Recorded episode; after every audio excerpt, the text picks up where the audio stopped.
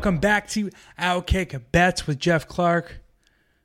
I'm Geoff Clark. How's it going? I got in Dan Z here to help me try to minimize the damage that the NCAA tournament is doing to my life and my bankroll. Holy smokes. Was the round of 64 and round of 32 not fun? Dan, how did it go for you? I'm trying to remember what picks I gave out. Like I told you guys, I'm not a big bet on college basketball games. I like brackets. I like filling out a ton of brackets. Um, I like the survivor pool that you sent me, although I got my ass knocked out of that pretty quickly thanks to falling into that damn Missouri trap, which was such a trap, and I knew it. Um, I'm trying to remember what picks I gave out, but I feel like I hit some of the stuff that I put in a lot of brackets. So I must have given out FAU as a sleeper team, so I feel pretty good about that. Um, I had Arkansas beating Kansas in a few brackets, so I probably talked about Arkansas, so that's good. I don't know. I I think it was pretty good. I, I hit some stuff that I feel like other people didn't, so I feel pretty good. Except, of course, I did give out Arizona as champion, and that uh, that one didn't didn't quite go as planned. No, it didn't. I gave out. I backed far too many Mountain West teams, and Yeah. I spend a lot of time like researching the stuff. And for whatever reason, the articles that I read didn't mention the fact that Mountain West does not win NCAA tournaments. I like. San Diego State; they've played well in this tournament, and I was That never was gonna. one. That was the one I backed, so I'll take that. Yeah, I also thought Furman was going to beat Virginia, so that made it San Diego State's path very easy. If you think about it, I mean, is San Diego State really that great? Like, well, they beat Charleston by six, and then they played Furman in the second round. It's like one of those super easy draws. And now they're going to play Alabama and probably get waxed. That's fair. But they handled Furman. They beat the crap out of Furman. Yeah, they squeaked past Charleston, but I mean, you can't really. Yeah, but like Furman, I mean, I don't know. Yeah, you're right. I mean, Furman's not terrible reg- with regards to like small schools winning turn winning their conference tournament, but like they beat a supremely overrated Virginia team. Furman did. I don't know. I don't know how much stock I'm putting into, you know. It's like San Diego State beat Furman by less than Alabama beat Maryland by. Um, that's fair, but I mean, I think it was a 23 point win for San Diego State. It's hard to really criticize them for that if they handle business. Oh no, I'm sorry. Oh, you're right. I I I'm sorry. I you're right. And they did beat them by one point more. They beat them by 23. For some reason, the math in my head said 17. I have no idea why. And Alabama won by 22. I'm not criticizing them for it. I'm just saying, like, I don't, I don't like. What is the line on Alabama San Diego State? Because if it's less than five, I'm hammering Alabama. Um, it is. It's on Friday and it's seven and a half. Right. That's what I figured. Good number. So that's. I mean, I would have hammered it at like that's the perfect number because I would have hammered it at five, and I probably would have hammered San Diego at like nine. So of course it's right in the middle. Um, the best win that I probably had in the first round was I took San Diego State minus five and a half against Charleston. That was a lucky front door cover. That wasn't like my best analysis or the the the I don't know the biggest ATS win that I got, but um, it's the one that made me feel the best. I'll tell you that. Oh, I'm sure you saw this, but you saw uh, our leader Clay Travis posted about the Gonzaga backers in the the TCU game. Did you see that? What do you mean? I saw the I saw the whole game. What, what did he post though specifically? Well, like the line was five and a half, and you know TCU was down six with 0.7 seconds left. They rolled the ball past half court. The dude picks it up, chucks a three, and hits it. TCU covers. Oh, you're talking about the bad beat. It closed at four and a half. Yeah, the- I, I gave it out at Either four. way, it's still it's still a miss, right? Like Yeah. yeah, because it was a six point game. Like that's that swung the spread, no matter how you look at it. On a meaning like 0.7 seconds left, inbounding from under their own hoop, down six. Like how many times out of hundred are you not covering anything above three and a half there? I mean, you'd round up to hundred. Th- to cover that Yeah, spread, the like they Exactly. did, the Yes. hardest the hardest shot in basketball is picking the ball off the ground and shooting a three pointer. They rolled the ball 60 feet with 0.7 seconds. No one felt like touching it. It rolled perfectly like in front of the hoop. He picked it up, shot it. You didn't need the replay. You saw it was good out of his hands and it went you know, straight through and he made it. Yeah, I was on Gonzaga, which was honestly so fitting. That was the perfect end of my week. It was just like, yes, that is that I, I had that coming to me. I don't know what I did to to deserve that, but it was just it pretty much summed up my weekend. Um, and I don't know, people are talking about that as like the worst beat ever. I don't think so because I bet the Atlanta Falcons plus three in Super Bowl 51, and I think that's that's maxed. That's peaked out. Like I don't think you can have a worse beat than that. Hmm. I mean, it's a bad one for sure. I mean, Atlanta was covering for because they went in overtime. I think 64 minutes, right? Yeah. Plus, you had three, which means even if the Patriots kick a field goal, at least you push. Right, right. Like I, that to me in my head is the worst bet I've I've ever lost. But some of the winners I had under Tennessee, Louisiana, Lafayette. Uh, I believe I gave out under Arkansas, Illinois. Maybe not. Um, the unders had, went nuts, dude. Like under was just well, it was like seventy five percent in the first yeah, round. I think it was like thirty two out of twenty two, uh, thirty two and twelve or something like that. I don't know if that so math did, adds up, but I did throw down like a cheap parlay, like first couple games Saturday round of whatever, like an under parlay, and then of course the overs just start rolling in. Yeah, and it turned into like a rare instance where the public caught wind of this and they started betting unders. Um, That's probably when the over started. I, I might have given out one of the unders that I won or, uh, in a written play on Outkick.com, but I know I gave out the over or the under in Auburn Houston, which should have been a rock fight. Those are two defensive oriented teams, and that one went over, which is just another like example of how bad I'm either handicapping or running or both. Like it doesn't. It, it, to bet on or to to to have one of the twenty eight percent overs connect on the under that you gave out, especially two defensive minded teams, is it's an embarrassment, frankly. But we're here to hopefully get some of it back. Um, I need to pretty much just go nuclear here in the Sweet 16 into the national championship and probably up the betting if I'm gonna if I'm gonna break even based on the, the hole that I've put myself in. So let's get going with the um, Thursday um, sweet or excuse me, yeah, Thursday Sweet 16 matchups. The first one is a 6:30 Eastern Standard tip-off. Seven seed Michigan State playing Kansas State, the three seed in the Garden. It's the East region. Uh, Michigan State has moved up to a two-point favorite the over under is 137 and a half.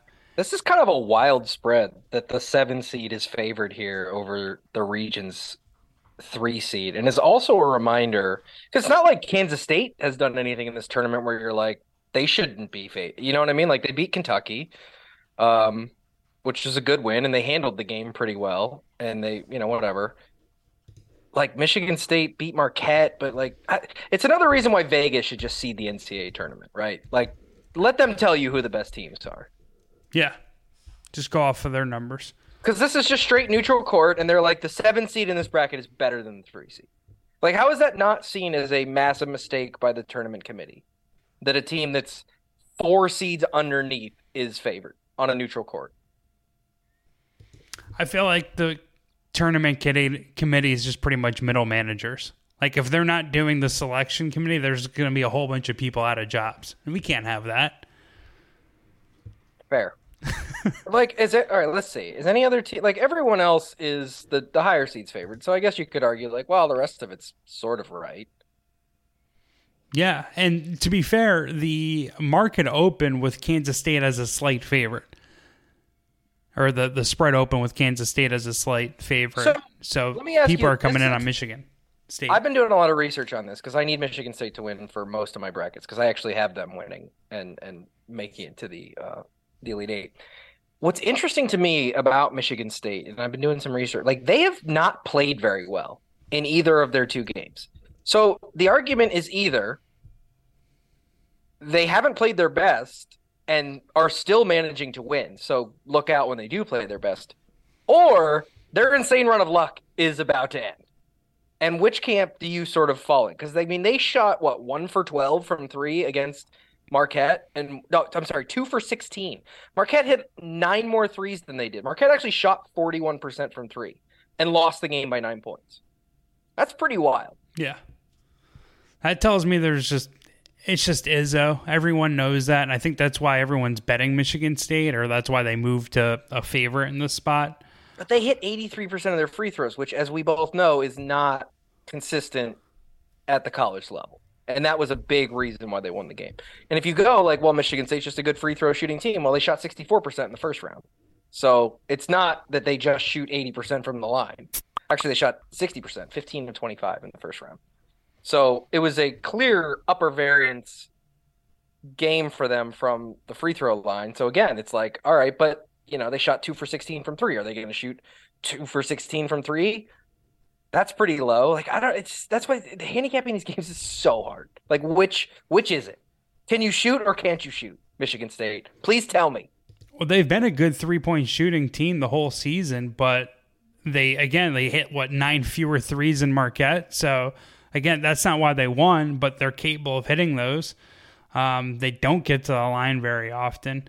They've uh, made seven three pointers in two games in the tournament. Michigan State has, and yeah. they've given up eighteen, which isn't a formula for winning. Being it's not. No, if your opponents are hitting eleven more three pointers than you, then you, they should have been they should have been beaten in one of these two tournament games. Well, again, the question is so, and it, it, it comes back to the free throw line. So Michigan State out attempted Marquette from the line by nine, and they out attempted USC from the line by a lot. I had just had the number, but uh, USC only shot 11. Uh, I'm sorry, eight free throws in the entire game. Michigan State shot 25. Now, some of that was probably I don't remember that game exactly, but I assume some of it was end of game free throw shooting, which it looks like it was. But still, Michigan State. I'm sorry, uh, USC only shot eight free throws. So is like is Michigan State's defense what's doing it here? Uh, yeah, yeah, uh, I, I you would suppose. I mean, like they're they have a below average in a good way defensive free throw attempt rate, so they're good at keeping their opponents off the line. And maybe it's like Izzo with like tournament experience, telling coaching his guys up, be like be aggressive, like make the refs blow the whistle. And if there's any, there's nothing sketchier in this world than college basketball officiating. It it it's unreal to me. I I could go on like a whole diatribe about how terrible college basketball officiating is, but the variance that it causes in these games is it, it's it's crazy. But well, and that's going to be a big story here because Nowell for Kansas State and Sills combined, two guards, shot 18 free throws against Kentucky. So they can get to the line. they just showed that. Kansas State shot 22 free throws, which I believe is more than Michigan State's allowed combined in two games, or it might be the same. But either way, Kansas State gets to the line. So that's going to be just looking at it a major key. Like, can Kansas State continue to get to the line against Michigan State like they did against Kentucky? And, you know, that was obviously very important to their win over Kentucky, but Michigan State doesn't allow that to happen. So I'm kind of, I think, talking myself into Michigan State here. That might be confirmation bias. I'm passing on the game. Um, Michigan State has just fucked me over so bad over the years.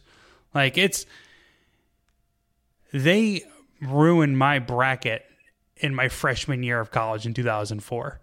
And like You're still holding that against them? No, it's just like it's been 20 how, years, that's bud. How, you gotta let that, it go. That's what I'm saying. They've been doing it for 20 years. I just remember that specifically because it was my freshman year of college, and I think Michigan State was like a nine seed, and they made it to the Final Four.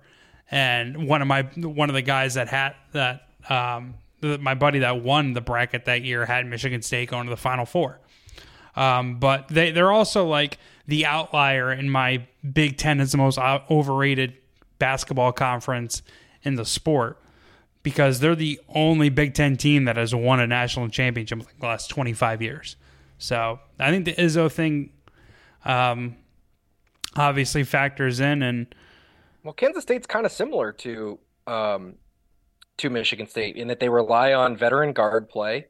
Um, like I just mentioned, they got to the free throw line a ton. They didn't shoot very well from three either, Kansas State. Five for 21, 24% against Kentucky. Like they won at the line, they won with their guards. That's kind of what Michigan State does. So, you know, I guess something's got to give. I I know both guards for Kansas State were all Big 12 performers.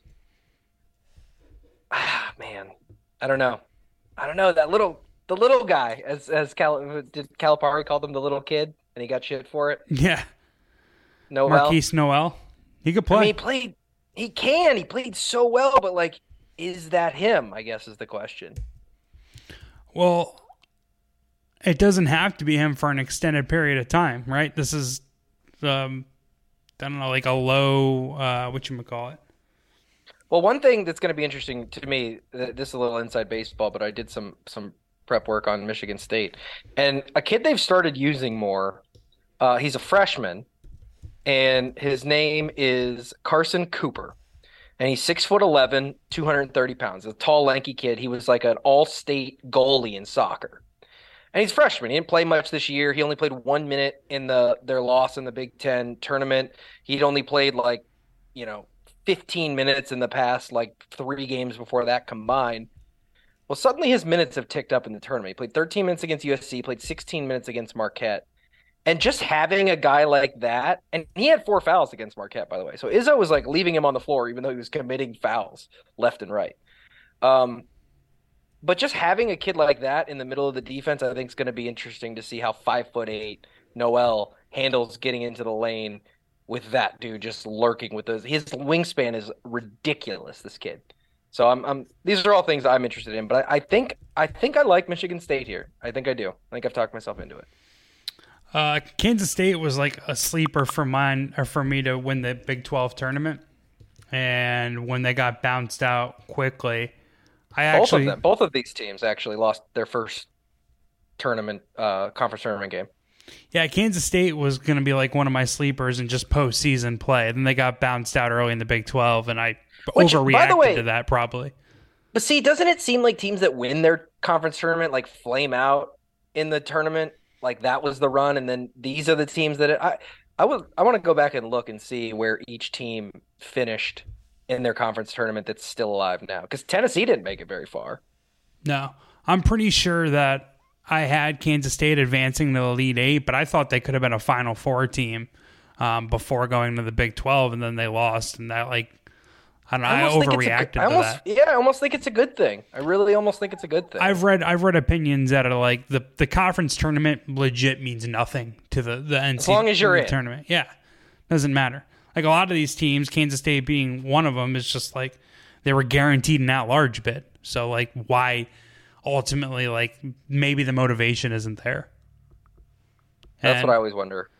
and it's just like you're playing it's different playing obviously teams that you've played two or three times during the regular or two times in the regular season than playing teams that you haven't played before i know Right. so the only look that i'd have here it's a lean i'd go under 137 and a half pretty sure that's ticked up from 136 and a half uh, Michigan State has a really sketchy shot profile. They shoot far too many like contested mid-range jumpers. Don't take enough threes. Um, I think Izzo's tournament experience should help them control the tempo. They're 299th in pace. The the Spartans are.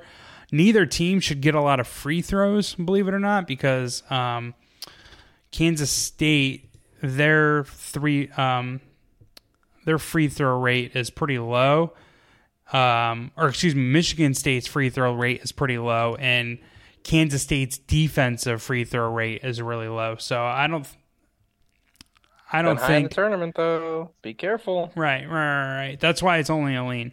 Um, Kansas State's three point defense is elite, but they can't shoot any three pointers.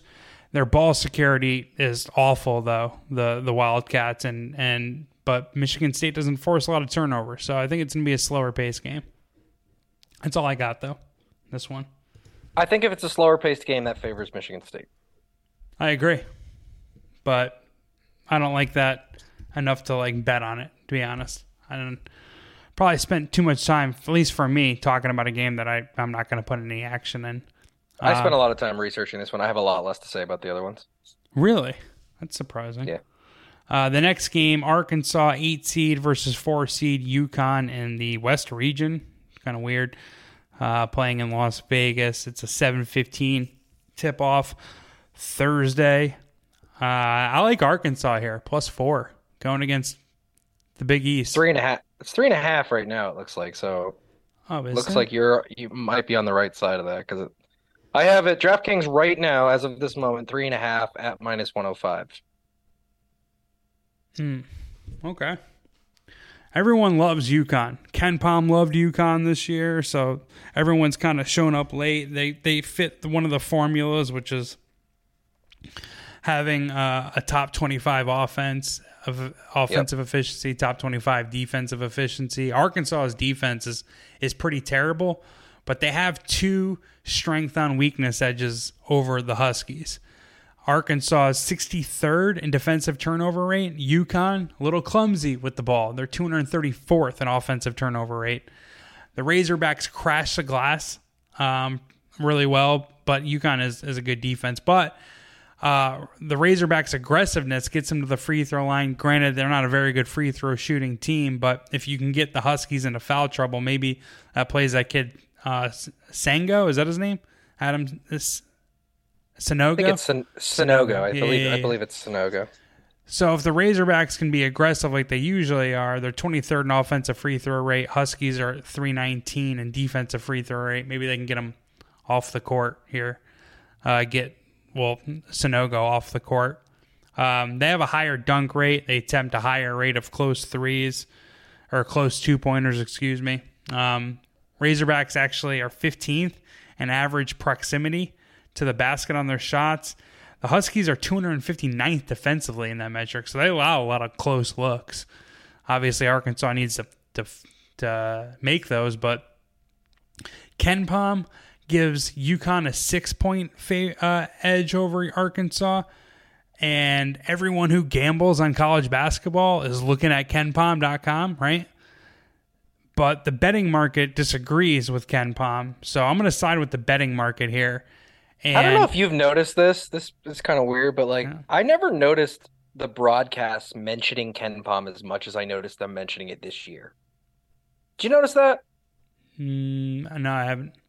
Okay, maybe I'm crazy. I never really felt like KenPom was like it was just kind of like this thing, but you know, most of these companies talk about their own metrics because they have their own thing. But this year, a lot of the broadcasters on TV were mentioning KenPom rankings, and I was like, huh, that's I don't remember that being a, a theme in, in previous years. So I don't know. Sorry. I didn't mean to derail you there, but No, I just I watch a ton of games and like sometimes the sound will be on golf when, when I'm watching Right. like four uh, college basketball games. So I just haven't caught that. Maybe you're right though, but I don't know. The biggest reason why I like Arkansas plus the points here, a it's a sketchy it's a sketchy number, right? Everyone likes UConn, and seventy percent of the bets are on UConn, but the to- the the spread is ticking down. So it feels like the sports books are, are laying a bit of a trap here. It's it's eerily similar to Tennessee versus Duke. And one of our coworkers, uh, Gunzelman, uh, I, he gets mad when I call him by his full name, Guns. the Guns Show. Yeah, he and in one of our slide channels, he was just like, uh, eighty percent of the money is on Duke. We got to take Tennessee, and this is after I already gave out Duke over Tennessee, and I was like, yeah, no, you're right. You should just bet Tennessee. Like, I like the matchup for Duke, and then I saw all the betting splits, and I was like, you know what? I'm clearly wrong here. I knew it going. I knew my bet was dead going into it, and uh, we'll talk about Tennessee actually next. But I'm taking Arkansas plus four. Do you have anything in this game? No, I, I like your analysis. I would lean Arkansas as well. I kind of like the over here, but I don't have any strong feelings on it. So What's up, everyone? It's Nick Wright, and I got something exciting to talk to you about today. Angi, your ultimate destination for getting all your jobs done well. Now, Angi isn't just your average home services marketplace. It's a game changer with over 150 million homeowners served and a network of over 200,000 skilled pros. Angi has experience and expertise to tackle any project with ease. Whether you're looking to spruce up your backyard or undergo a major home renovation, Angi's got your back. And their pros are locally based, often running small businesses right in your community. And here's the best part Angi makes the process seamless. From researching and comparing pros to scheduling services at your convenience, Angi's user friendly platform puts you in control. So why settle for anything less than perfection when it comes to your home? With Angi, you can trust every project will be completed with the utmost care and professionalism. So get started at Angi.com. That's A N G I, or download the app today to discover why homeowners across the nation are turning to Angi to get all their jobs done well. We can move on. All right, sounds good. Uh, Florida Atlantic, nine seed, playing the aforementioned Tennessee Volunteers. They are a, um, excuse me, they're the four seed. Florida Atlantic is the nine seed in the East region, Madison Square Garden, Thursday, nine o'clock tip off. I like Florida Atlantic plus five and a half here because I think this is there's been like a big overreaction to Tennessee beating Duke. Um, I like Duke going into that game, as I just said. Um, and I thought it was a good matchup for Duke, but like as you watched it, like Tennessee punked them. Right? They were just more physical, and that has a lot to do with Tennessee's edge and experience. Obviously, they're, they're the tougher team, but like Jon Scheyer, the new coach at Duke, has never been there before. He's got a pretty much a bunch of freshmen, and they were actually missing their starting small forward. Uh, Tennessee was plus six in offensive rebounds and plus six in turnovers versus Duke. Florida Atlantic is much better at ball security. Um, Duke is 193rd in offensive turnover rate. Florida Atlantic 62nd, and they rebound the they rebound it much better than Duke as well, which is kind of surprising considering Duke's size. So I think Florida Atlanta is going to take those turnovers and offensive rebounds off the table for Tennessee.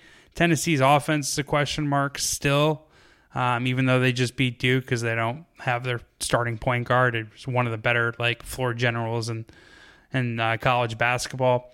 Per Haslametrics, which is a uh, website I shared with you today, another like KenPom, Bart Torvik type advanced analytic uh, college basketball guru. He's got Florida Atlantic trending better via momentum or the momentum metric. They're more consistent. They have a better home uh, or away from home net efficiency.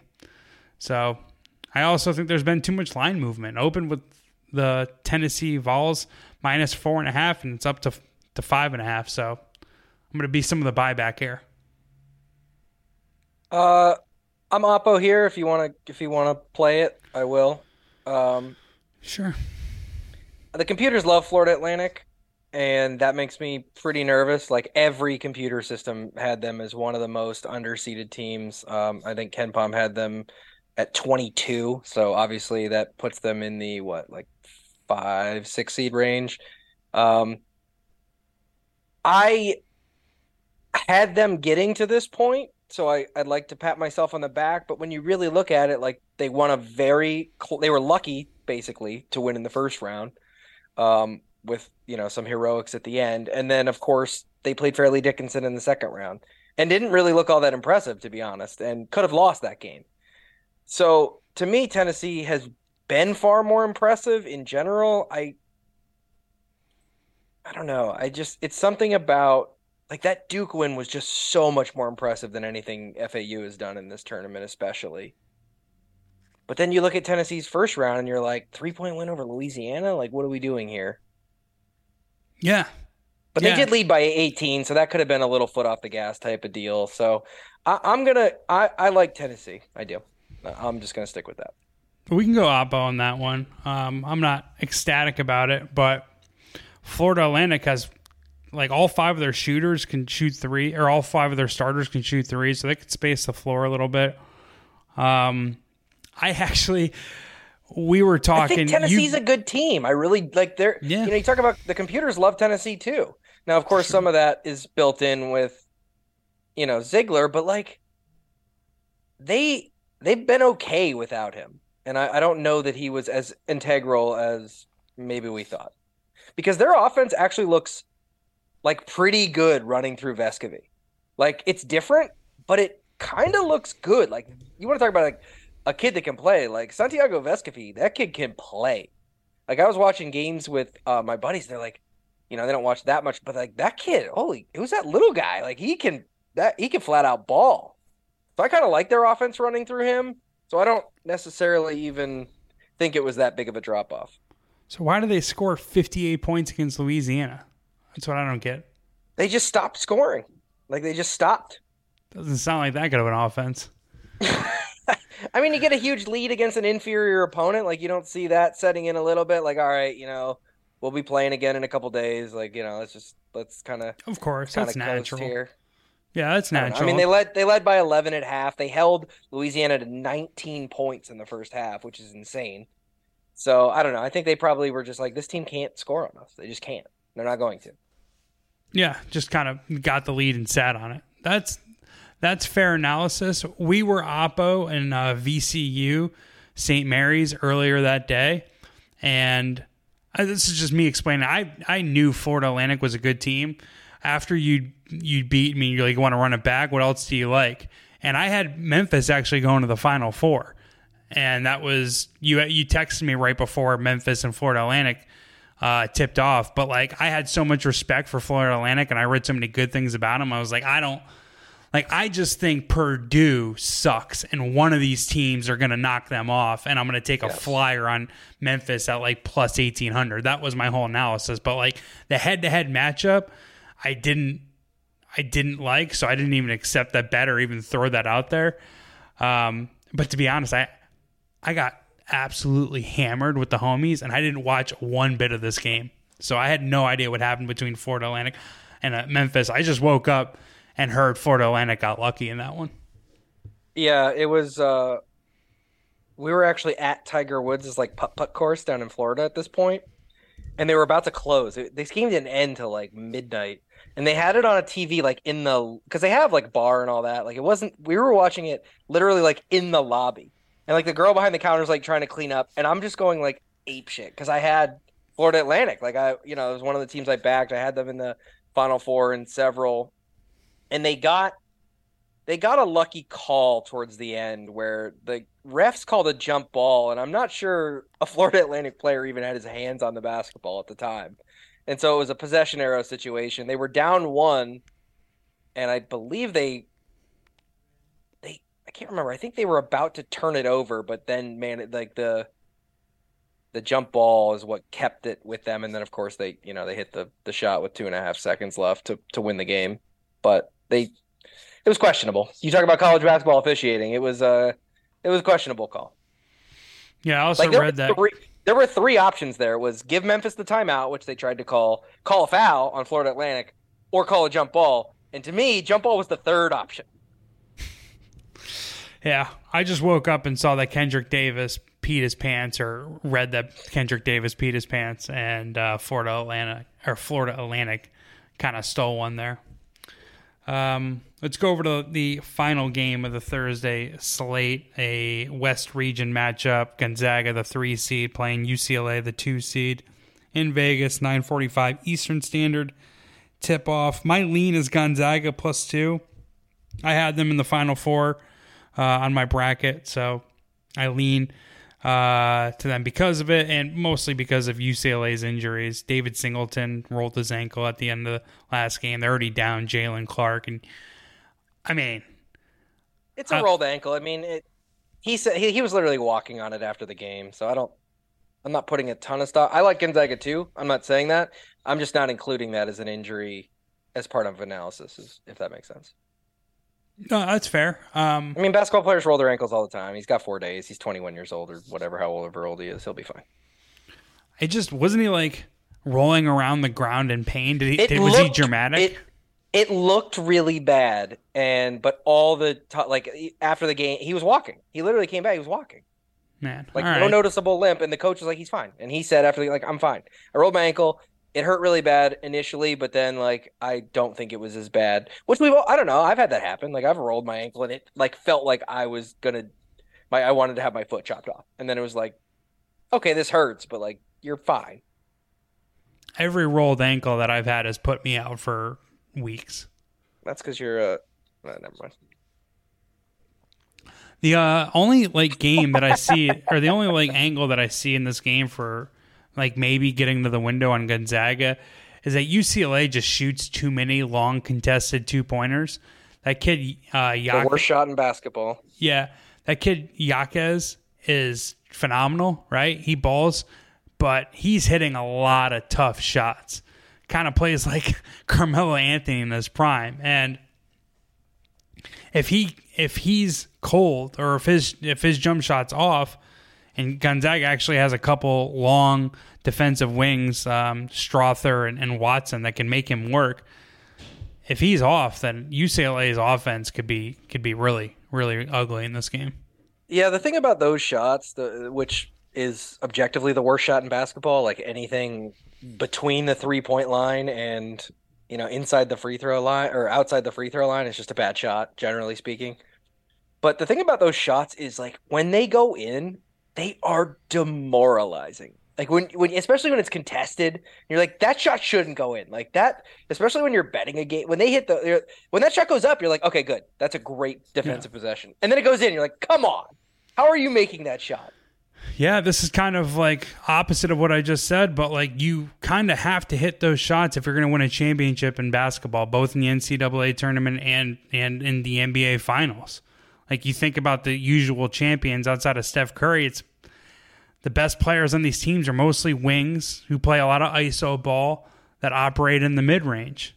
And Jaquez is phenomenal in the mid range, and if he's good, like UCLA can cover and will yeah, so, win and and cover obviously. So uh, I'm in a uh, a very large bracket pool with like 1,200 people, and I put 10 brackets in because you know whatever. I explained this last week. I won't explain it again. I'm not going to be bracket shamed. But one of my brackets is in fourth place um, out of 1,200 entries, and actually I have another one in sixth place, but that one's a little more dead. Can I ask, out of the 10 brackets, how many different champions do you have? Probably eight. Okay, I hate you, but keep going. So you would just pick the same champion, but then a reverse. What else? I just happened? have a completely different law. I, I just, I just would put in one bracket. I am, and you made fun of me about this, or you kind of cut me off with the past last week. Like, don't be a bracket integrity guy. And I never heard of that before, and I didn't classify myself as that, but I am. I am a ba- I am a bracket integrity guy. It's a thing, yeah. Because how do you? Act- I just don't like. I'm putting myself in your shoes. How do you get Please excited do. if one of the brackets win? If like you had eight of them, like you can't be like, ah, I called it. It's like, ah. Okay. And you're couple things. Hold on, and you're huge about about nailing your predictions. Sure. So for me, this is about money. It's a five dollar entry, and there's twelve hundred entries, and the winner gets you know over three thousand dollars. So I'm like, yeah, I'll throw fifty bucks on trying to win three thousand bucks. Um, oh, it's one contest. That's interesting. Yeah, man. Like I don't get why it's a problem. Like my I, my thought process is I want to pick Purdue to lose. I think either of these teams could do it. What's wrong with giving myself both? Like, don't you wish you had a bracket with F8? Because you thought the same thing. Like, I how is that not getting it right? Is I guess what I would ask. If the whole point of that part of and that's just it's a very small piece, but you know, similarly, I had Arkansas winning in a few, but like I just didn't like Kansas. I had Kansas going almost nowhere in most of them. Um, sometimes I had them losing to Arkansas. Sometimes I had them losing to St. Mary's. Like, these games are basically toss-ups. Like, I don't know. I, I view it as still getting it right, even if one of my ten brackets is the best of twelve hundred. Because I still picked them all by hand. No, that's that's fair. I just I don't know. I figured you're someone who would you have the type of personality, in my opinion, that would be a bracket integrity guy because you like. I know, I know, losing money on bets is something you're not trying to do, but I get the vibe that you're more about like the analysis and, and like just being right is is like a big thing for you, and like it doesn't that I, my my thought is like it kind of diminishes the the the personal win that you get for being right if you have 10 different brackets. I see what you're saying, but my counter to that would simply be that the NCAA tournament number one is basically a crapshoot, and I can feel like I was right about things. Um, doing multiple brackets like we just talked about, you know, getting the Purdue thing right, I got that right. Like whether it was Memphis or FAU, picking an eight to beat a one, eight or a nine to beat a one. I mean, even though Purdue lost in the first round, like I didn't pick Fairleigh Dickinson to win, but don't you still consider that a win that you were right about Purdue? The fact they, but like you didn't have them losing in the first round. No, I didn't. But you still consider yourself to be right, right about that, about Purdue. Yeah, I just didn't profit like- off of it. I didn't even bet Fairleigh Sure. Dickinson. I was really the- hoping to profit off it the next round. Right. Like so for me the the NCAA tournament bracket is just so different than anything else in sports and because they're only playing one game um and it's college and it just there's so much variance like I don't look at it as I just look at I just look at college basketball so much differently than I do other sports that's all. Understood. Moving along And to. it- Oh no, go ahead. No, there's 63 games. I mean like again, you know, no one ever makes a perfect you like you couldn't even you can't even accidentally get a perfect bracket. Like it's so I don't know. All right. Just I'm done. My my diatribe's over. Rant over. All right. Friday. My chicken's almost out of the oven though, so we got to wrap this up. Friday, San Diego State five seed playing the one seed Alabama of the South region. Tip off in Louisville, the KFC Yum Center. That's weird. Is six thirty p.m. Eastern Standard Time. I got Alabama winning this whole thing, uh, but my look in this game is under one thirty seven and a half. Um, I really like San Diego State, but my love for the Mountain West cost me dearly in the first two rounds. So um, it, because I have Alabama as my highest ranked power or my highest power ranked team, I'm not to like try to fit it in a tight window. Bet San Diego State plus the points. Plus, I think both defenses show up here. Um, uh, Bama's third in defensive efficiency. San Diego State's fifth. Uh, San Diego State plays at a really, really slow pace, and I think they'll be able to control the pace because Bama um, doesn't force a lot of turnovers, even though they're a quality defense, and they turn the ball over a real lot. So I'm on the under. I got a few more notes to it, but do you have anything in this game? I'm with you. Everything I've seen at Alabama, like it's so chalky, but they're the best team in the country. I mean, that's just what it looks like. You know, they were seeded number one. I think Vegas thinks they're number one. They're number one. They're the best team in the country.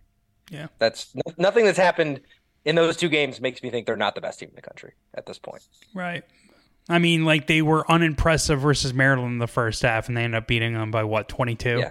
Exactly. And that's what good teams do, right? Like an unimpressive one half, and they're just like, all right, well, we'll just come out and beat the shit out of you in the second half. Part of the reason why I'm going under though is because of that Alabama inconsistency. According to the Haslametrics, they're 345th in consistency. So if they have a, another off half against the San Diego State defense, I feel even better about the under. San Diego State's went under the total in 10 straight games. Bama under the total in five of the last six. According to Avison, more money is on the under, but more bets are on the over. It's a pros versus Joe's angle. So um, I felt like this might be the one of the public unders. So I'm a little surprised that it's not. But This might be the worst analysis I've ever had, but do you think people just think of Alabama and think about like Alabama football and just go, they score points? Like Alabama scores points. Might be the dumbest thing I've ever said, but I have a weird thought that the public just like sees the logo and goes, that's a point scoring team. um, no, no, Okay. I don't think so. Is it the dumbest thing I've ever said on this podcast? I don't believe. No, we're we're we're workshopping ideas, betting angles. I, I mean, the public does love Alabama, so if you're gonna, I think, I don't know. I'm. I guess I'm fading that uh, the public sentiment and the public's like confidence in Alabama's offense by by betting under 137 and a half. I can't correlate the football's the football program's production with the basketball program's production, and they seem to be at odds. Um, you know, Saban chastising uh, Nate Oats. That shit was Maybe, hilarious. maybe not. We don't know. We don't know. Might not have meant it that way. Might not have used the exact same wording. on purpose. Nick Saban might not have considered how that might sound beforehand. The press conference that had been scheduled for days. Nope. He he had yeah, that was not purposeful at all. No thoughts going in. Uh, do you have any other thoughts though of San Diego State, Alabama? No, I, I think it's pretty clear Alabama's going to win this region. Um, yeah, there's just not like I, I think they got like they then they're going to get Creighton most likely. Like they Alabama they still managed to get like a pretty good draw out of it. I think. I like Creighton. Yeah, me too. But like they're not Alabama. They're just like they're not Alabama. No, but I would have been more nervous with Alabama playing someone like Baylor, who has guards that can take over a game, than I'm worried about. You know, Ryan Kalkbrenner going off to take over a game and beat Alabama. he's just he's so nasty defensively, and it just it just makes everyone's He job hasn't faced Brandon easier. Miller. He hasn't faced Brandon Miller, dude. He hasn't faced a lottery pick playing in that garbage ass conference you guys have over there. I think Kalkbrenner is like a. I don't like that comment. I think I think Kalkbrenner is like gonna be a legit defensive center in the NBA. Like I kind of I kind of get Walker Kessler vibes from him. You, you know That's Walker fine. Walker Kessler of Auburn, right? You probably haven't paid attention with him at Utah. Yeah, he used.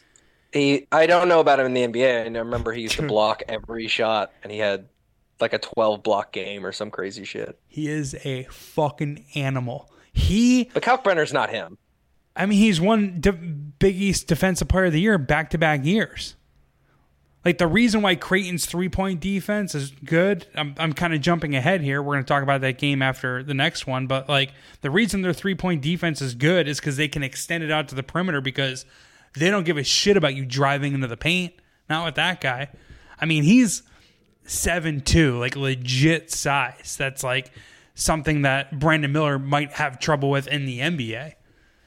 Um, but before we get into that, I am kind of fast forwarding, and I got to get back on uh, schedule here. Miami five seed playing Houston one seed in the Midwest region. Tip off at the T-Mobile Center in Kansas City, seven fifteen Pacific or Eastern Standard Time. Houston is currently seven point favorites, down from seven and a half. So I don't know who's coming in on Miami. I would assume it's sharp money. I can't imagine um, the public's betting Miami, even though they are the more of a public um, favorite. In fact, I guess they're a public dog according to the betting splits. I just refreshed the page. More money and more actions on Miami. I'm kind of with the suckers or the squares on this one. I just don't like what I've seen out of Houston's offense. I'm not a believer in this team. Um, and I think they've been overrated the whole year. But I can only lean to Miami. I can't really get there on that on that on that bet. Yeah, I don't know that either of these teams is great. Um, I like the winner of Xavier Texas to come out of this region, and I like it to be Texas at this point. That could be my Penn State bias showing through, but um, yeah, I don't. This is a game that has very well. I need Houston to win for my bracket probably, so hopefully they win. But I don't. I don't care whether or not. See, this is the, this is the thing too. Like it's hard to bet on these games when like I already sort of have money on the outcome. Like why would I bet Houston minus seven when like I want them to win? And also Miami plus seven. It's like then I'm gonna be sweating that middle. Like nah. I'm gonna bet it because I'm a degenerate. Yeah, but you don't. You're not on like the bracket thing doesn't apply to you. Like you're gonna bet it because you want, you know, whatever, because you're a degenerate. Fine, but you know, like I already want Houston to win. I need them to win for my big. So my, I haven't even really mentioned it, but my bracket that I'm most confident in, the ones in fourth place out of 1,200 teams, um, I have Gonzaga winning it all. So that's that's pretty important. And I'm nervous about I'm nervous about this UCLA game if I'm being like fully just straight up honest with you. Um, I'm less nervous about UConn or Arkansas, more nervous about UCLA. But I also like, you know, I have Michigan State and Tennessee in the Elite Eight. Like that. See, again, we're back to this conversation. Like the fact that I have that in any of the 10 brackets, like that's still pretty damn good. In any of the ten, I guess. I mean, I don't know how how much do you want to pat yourself on the back for getting one of your ten guesses right. I don't know. I, I you did kind of change my opinion when you told me a five dollar entry for a twelve hundred dollar prize pool. It's like, hey, never mind. Why not? Why not No, throw well- a few few? Twelve hundred entries, so five bucks times twelve, so seven thousand dollar prize pool or six thousand dollar prize. pool. Oh, baby, yeah. fir- first first place is like three grand. Second place like fifteen hundred. Like third place like a thousand. Like any in the top three is thousand bucks. That's fair. I just think publicly you should have one bracket and hold yourself to that. Okay, no, that one's dead because I had Arizona. Um, the public, I, again, I think they're on to something. Miami seven and two as underdogs, fourteen and five against the spread as underdogs, 14-5 against the spread as winning versus winning teams. Houston's only eight and ten against the spread versus winning teams. Everyone loves Marcus Sasser, the point guard of of Houston, but Isaiah Wong effectively cancels him out. Uh, Miami's got more momentum, better consistency, better away from home efficiency. Auburn missed 17 free throws against Houston. That shit just isn't gonna. You can't count on that, right? You can't count on a team missing 17 free throws. Houston allows a ton of three pointers. Miami, 39th in uh, three point percentage. They're 18th in free throw percentage. So if they kind of mirror Auburn's attack on Houston, get to the foul line a lot, they're going to make Houston pay. I I lean towards Miami plus seven and a half, but the thing that's keeping me away is just it's a public it's a public dog, and I don't want to be a sucker. Next game, we already talked about it uh, somewhat at length. 15 seed Princeton playing Creighton, the sixth seed in the South region. Uh, Friday, 9 o'clock Eastern Standard tip off. Creighton is 9.5, 10 point favorites, depending on where you look. Uh, I It's only a lean, uh, but I lean to Creighton minus 10. I might get there by time by time um, the game actually tips off, or maybe earlier that morning, give it out on Outkick. Arizona was a 15 point favorite versus Princeton, and Arizona is not five points better than Creighton on a neutral field or a neutral court. That's kind of like the But they beat, but The they beat Arizona. Princeton, yeah. But So the line was wrong. the line So was a wrong. But do you don't you don't think Princeton should have been the favorite, right? No, but I'm saying like the line was just wrong. So it's kind of Yeah, but of it's irrelevant. based on millions of simulations. And if they played that game, whatever, a 100 times, like, well, I guess the, the spread would probably be 50 50, but like Arizona beats them, beats the shit out of them more times than not. I don't know, man. Like I'm having trouble. Maybe it's just because of the Missouri game that got me knocked out. But like, beat. Like that was impressive. Like Missouri can't play any defense. that's true. But Princeton beat Arizona, a team I really liked coming into the tournament, and they absolutely pantsed Missouri.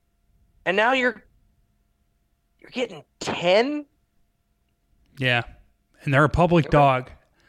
And that's kind of Yeah, that's my second biggest note. It's like everyone's bracket got busted when they beat the two seed of Arizona. So people are looking at them like, I don't know, no one was that confident about Creighton. They kind of backed into the tournament.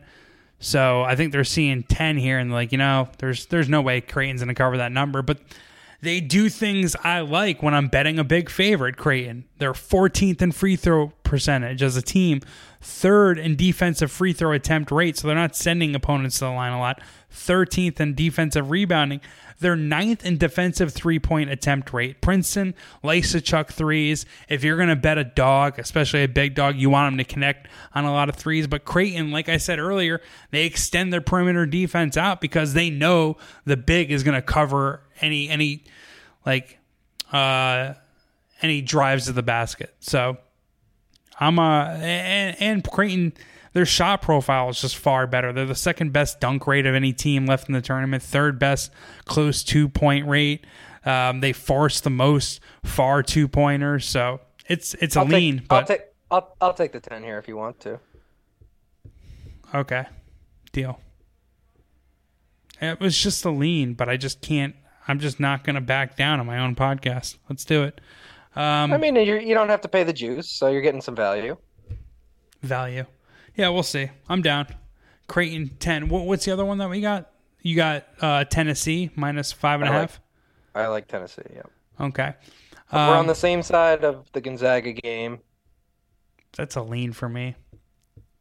But we're I mean we're still we're like on the same side there. I didn't really have I mean we're mostly simpatico on a lot of this stuff it seems. We just have two that were you know, they're not crazy for I, I really like Tennessee though. I, I think Tennessee is gonna is gonna put it to FAU.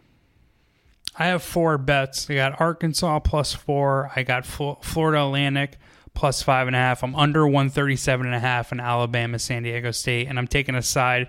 In the final game, we're going to talk about three seed Xavier playing two seed Texas in the Midwest Regional. Final game of the Sweet 16 slate tips off Friday, 945. Texas is currently four point favorites, totals 148 and a half.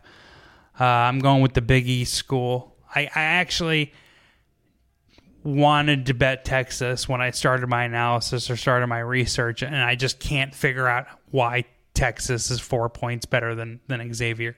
So I'm gonna just take the points, considering seventy percent of the money's on Texas, and I can't figure out why. It's first of all, it's Xavier.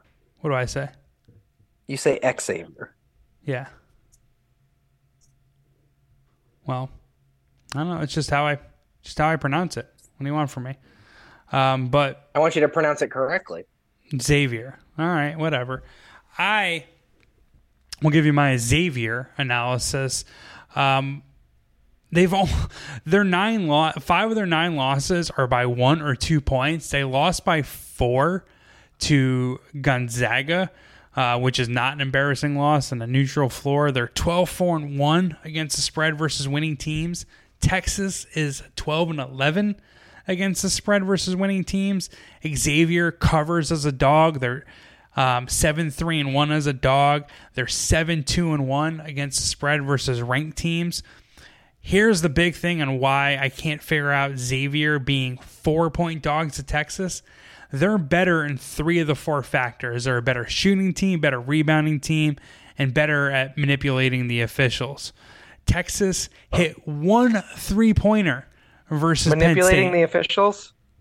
That's the easiest way for me to put. They have a high offensive uh, free throw attempt rate and a low defensive free throw attempt rate, but because I just had to say it all out, you just ruined my easy way to get to that point.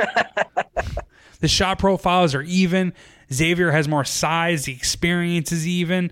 I think Xavier has a strength on weakness edge with offensive rebounding. Texas actually isn't a good defensive rebounding team. I have Texas as a Final Four team.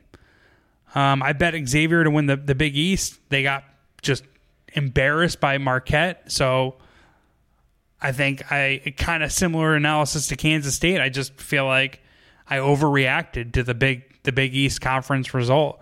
Um, and I, I, for the life of me, I can't figure out why Texas would be four point favorites in this one. So I'll take. Yeah, I don't, I don't disagree. Um, even as a Penn State fan, like Penn State was hot coming into the tournament. Um, but like they still almost beat Texas, and Jalen Pickett played terrible. Like he played legit bad. I've not seen him, and they still almost won that game. In a game where Jalen Pickett played the way he did, and where Penn State shot threes the way they did, that game should not have been close. It really shouldn't have. And that to me is is uh, a bit of a sign of weakness from Texas. So I'm kind of with you, even though I don't love Xavier either, which is why I think Houston actually lucked out with a pretty good draw, and why I think they're probably going to come out of this region. No, I'll, I'll, we're on a podcast. They're going to come out of this region. Um, is just basically because I don't like their opponents much. But I Texas was not impressive to me against Penn State. Obviously, I watched every second of that game, and I just did not find them to be impressive. Out of 363 schools, Texas is 277 in true shooting, which factors inside the arc, outside the arc, and on the free throw line. These motherfuckers can't shoot. They're they're bricklayers. Like I don't know. I don't I don't really get it. And I would I just like I you hold feel, Penn State you hold Penn State to 29% from three. Jalen Pickett to 11 points on five for 13 shooting. He had seven turnovers, and you win by five in a game that was like tight down to the end. Penn State took a lead with like three minutes left, I think, and then their offense just fell off a yeah. cliff. With with Andrew Funk hitting two of ten, for, like literally everything going into that game, if you were Texas, that you needed to go right to just hammer Penn State happened and they didn't. Yeah. That's that's concerning. Penn State missed a lot of makeable looks. Like it was more Oh, of yeah. a bad Penn State game than it was a good Texas game. 100%. So that's the fourth bet that I have here. I, it feels And what's uh, Disu played out of his mind. Like that kid's not that good. I don't No. know what Penn State made him look like he was the greatest player on the planet for some reason. I don't know what the hell was going on there. It was it was very irritating. was that the big? Yeah, it's the super lanky kid. Um, He was 14 to 20 from the field. yeah, and it was a lot of Career inside the arc, right? He didn't hit a three, they did he? No, he was 0 for 1. It was literally four, uh, 14 of 19 from two point range. Just dominant. Scored 28 points, which I'm pretty sure was his career high. Xavier. he's a, se- he's a senior, scoring his career high. So, like, he's played he's played some games. He's never done that. Uh, Xavier's got a legit seven footer that could that could defend this fool, Jack Nunge. I think that's how you Oh, pronounce Nunji. it. Nunji. Yeah, come on, buddy. We gotta we gotta have a conversation with you about pronunciations. Dude, I don't I don't bake that into my research. Or I uh, like I do like me some Jack Nunji, so I'm with you there. Xavier has four starters that have an above average three point percentage. If you have four guys that can shoot it that well, you, they move the ball pretty well. We're on I- the same side. Yeah. We can agree. All right, cool. So I'm liking Xavier plus four. We're Oppo and Creighton minus 10 versus Princeton. To be fair and clear, that's a lean for me, but I just can't chicken out of uh, Dan's challenge. I'm going under 137 and a half. San Diego State, Alabama, Florida Atlantic plus five and a half, and Arkansas plus four. That's what I got. I like Tennessee. I like uh, over in the Arkansas UConn game. Uh, I like Xavier and I like Princeton. Nice. Obviously, I probably Dan will be back to break down the final four. Uh, schedules pending. Obviously, I'm taking a week off here for golf. You didn't see the golf podcast at your Outkick Bets feed. It just came on too quickly, so probably circle back and hit the Valero Texas Open next week. But best of luck to you guys here in the Sweet 16 of the NCAA tournament. Hopefully, it's more profitable, at least for me, than the first two rounds. Dan, good stuff today. Yeah, hopefully I'm hopefully I still have a chance to win the 1200 entry bracket by the time we reconvene next week. Yeah, I mean, how many brackets do you still have live? Uh, probably. We'll we'll find out after this weekend. It's not worth going through the permutations to figure out what's live and what's not. I have two that are for sure live. Well, best of luck. I'll, I'll be rooting for you. Thank you. I will tell you all 20 things I need to have happen to go right to keep all my brackets in play. All right. All right, homies. Best of luck to you guys. And I'll talk to you next week or maybe later this week. But peace.